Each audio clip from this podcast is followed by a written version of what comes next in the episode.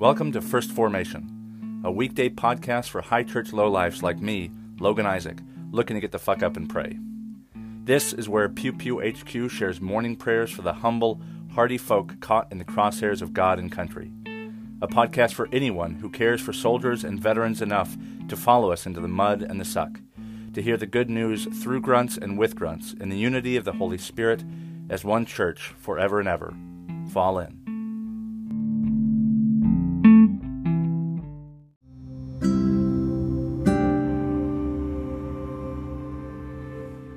Psalm 48 Great is the Lord, and most worthy of praise in the city of our God, her holy mountain. Beautiful in its loftiness, the joy of the whole earth, like the heights of Zaphon, is Mount Zion. The city of the great King, God is in her citadels.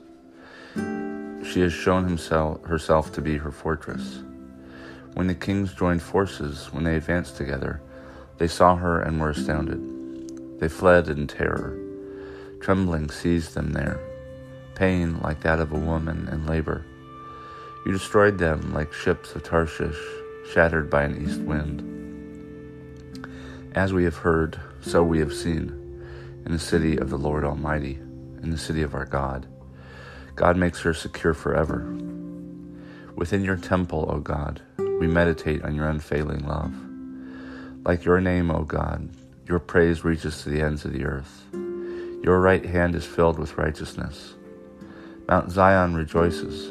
The villages of Judah are glad because of your judgments. Walk about Zion, go around her, count her towers, consider well her ramparts, view her citadels, that you may tell of them to the next generation. For this is our God forever and ever.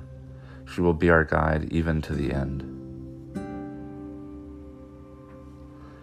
Ezekiel chapter 11, verses 14 through 25. The word of the Lord came to me Son of man, the people of Jerusalem have said of your fellow exiles and of the other Israelites, They are far away from the Lord. This land was given to us as our possession. Therefore say, This is what the sovereign Lord says. Although I sent them far away among the nations and scattered them among the countries, Yet for a little while I have been a sanctuary for them in the countries where they have gone. Therefore say, This is what the sovereign Lord says I will gather you from the nations and bring you back from the countries where you have been scattered, and I will give you back the land of Israel again. They will return to it and remove all its vile images and detestable idols. I will give them an undivided heart and put a new spirit in them. I will remove from them their heart of stone and give them a heart of flesh. Then they will follow my decrees and be careful to keep my laws. They will be my people, and I will be their God. But as for those whose hearts are devoted to the vile images and detestable idols, I will bring down on their own heads what they have done, declares the sovereign Lord. Then the cherubim, with the wheels behind them, spread their wings, and the glory of God of Israel was above them. The glory of the Lord went up from within the city and stopped above the mountain east of it. The Spirit lifted me up and brought me to the exiles in Babylonia, the vision in the vision given by the Spirit of God. Then the vision I had seen went up from me, and I told the exiles everything the Lord had shown me. 1 Corinthians chapter 2 verses 12 through 16. What we have received is not the spirit of the world, but the spirit who is from God so that we may understand what God has freely given us. This is what we speak, not in words taught us by human wisdom, but in words taught by the Spirit, explaining spiritual realities with, the, with Spirit taught words. The person without the Spirit does not accept the things that come from the Spirit of God, but considers them foolishness, and cannot understand them because they are discerned only through the Spirit. The person with the Spirit makes judgments about all things but such a person is not subject to merely human judgments, for who has known the mind of the Lord so as to instruct him? But we have the mind of Christ.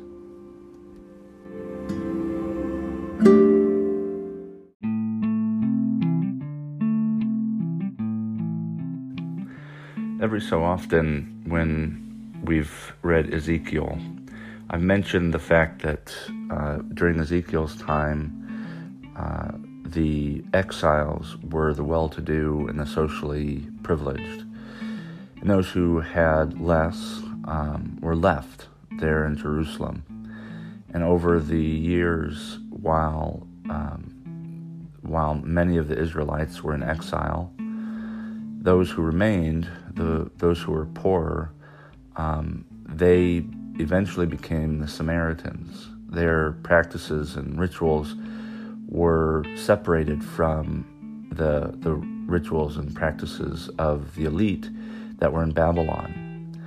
And uh, Ezekiel follows the uh, the well-to-do to Babylon, and those who remain aren't forgotten, um, even if we might forgot forget them. The the focus of the story of the narrative is typically in exile. In fact, it's under Ezekiel's watch where a lot of what we know of the Hebrew Bible um, is composed and edited and compiled for the first time. Um, but that doesn't mean that those who are left behind are forgotten. Um, and here in Ezekiel chapter 11, we hear that God is speaking to Ezekiel and saying, um, The people of Jerusalem, which means not the well to do, not the people in exile, but the people who will eventually become the hated and despised and looked down upon Samaritans, they have said that your fellow exiles and the other Israelites, they are far from the Lord. This land was given to us as our possession. And so the, the implication is they're geographically separate, but that also implies a certain spiritual distance or separation from God and from the land of God. Um, and so the um, the the prophet is told to remind those in exile um, that I will be bringing you back I'll give you back the land of Israel again. And they'll remove all the vile images and detestable idols. Um, and the part where Ezekiel 11 um, is really known for follows there in verse 19 I'll give them an undivided heart and put a new spirit in them. I'll take out their heart of stone, the heart of the tablets, the heart of the law, and give them a heart of flesh then they will follow my decrees and be careful to keep my laws. They will be my people, and I will be their God. Um, and then there's this warning to those for whom their stone hearts are um, not able uh, to be removed, and they'll be cast down, and etc. etc. And it has this fun um, Indiana Jones image of the seat uh, the mercy seat of the Ark of the Covenant, the, the, cherubim, the angels, they spread their wings, and the glory of uh, the God of Israel is like hanging out above these golden angels who just moved and opened up their wings. Anyway, um, and it, that appears again in Ezekiel 34, the flesh and stone dichotomy, and the, this heart um, image of the heart of stone, ritualistic. Um, easily kind of overlooked, you know, stubbornness, and then the heart of flesh, which is responsive and warm, um, but also vulnerable and delicate. Um, this is the kind of heart that God wants us to have. And this is Paul's whole thing. Um, the law is just ridiculous and impossible without the, the Spirit, without the gospel. Um, and so that's why he says in his first letter to the Corinthians, um, we haven't been given the spirit of the world, but we've been given the spirit from God so that we can understand what God has given us. Um, and that this human wisdom sometimes contrasts with the spirit and the wisdom of God. It's for that reason that the person without the spirit doesn't accept the things that come from the spirit of God, but considers them foolishness they can't understand them because these things from God are discerned only through the Spirit.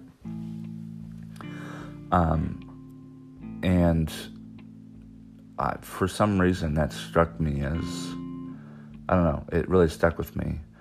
Um, there's been no shortage of falling outs um, in my life, ecclesiastical life and personal life, because of things I've said and stances I've taken that I believe to be fully in line with the unique Christian calling to love our enemies, not uh, to let go of our enemies. Uh, maybe that might be like a Buddhist reading, not to avoid or just kind of ignore our enemies, uh, but to love them, to seek them out and pursue them, and to love them, to show them the love of God. Um, and in many ways, this is um, this has taken the form of um, seeking out understanding and trying to publicly assert the needs and concerns of especially rural, poor, um, usually Christians, but not always. And the rural poor are typically white. Um, and so that my interest in in speaking for and with those who um, are poor and who are not in the urban centers has um, been taken as defending some of their vile images and detestable things, like the Confederate flag or Confederate ideals, I guess. Um, and um, but there's a certain I don't know anxiety that's lifted by these words that um, the person without the Spirit does not accept the things that come from the Spirit of God, but considers them foolishness. Um, and I think it's important to remember that um, to you know to test the spirits, but to remember that we aren't judged by worldly standards. Um, that is not licensed to do whatever the hell we want.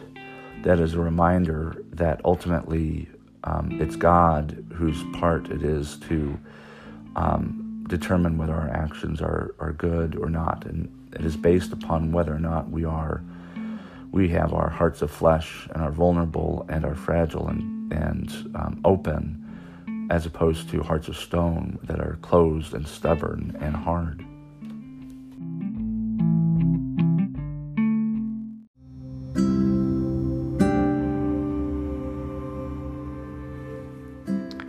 Proper 5. O God, from whom all good proceeds, grant that by your inspiration we may think those things that are right, and by your merciful guiding may do them through Jesus Christ our Lord, who lives and reigns with you in the Holy Spirit, one God, forever and ever. Amen.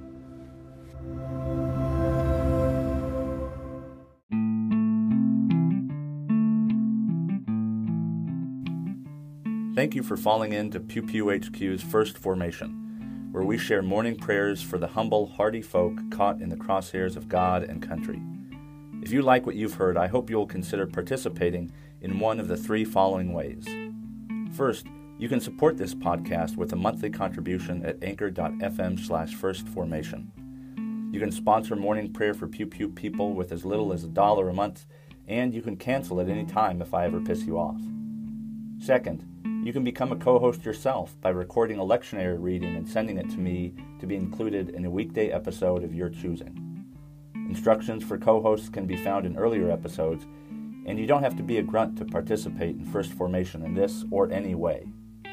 Finally, and maybe most importantly, you can send me your prayer requests of a minute or less with a voice message feature on Anchor's iOS or Android apps. Prayers may be added to a morning prayer episode, aired anonymously if you wish, or kept private for me to pray for off air. So there you have it three ways to participate in morning prayers for Pew Pew people. I hope you will continue to listen in and maybe even consider participating yourself. This has been and always will be Logan Isaac. Always faithful, always family. Semper Familia.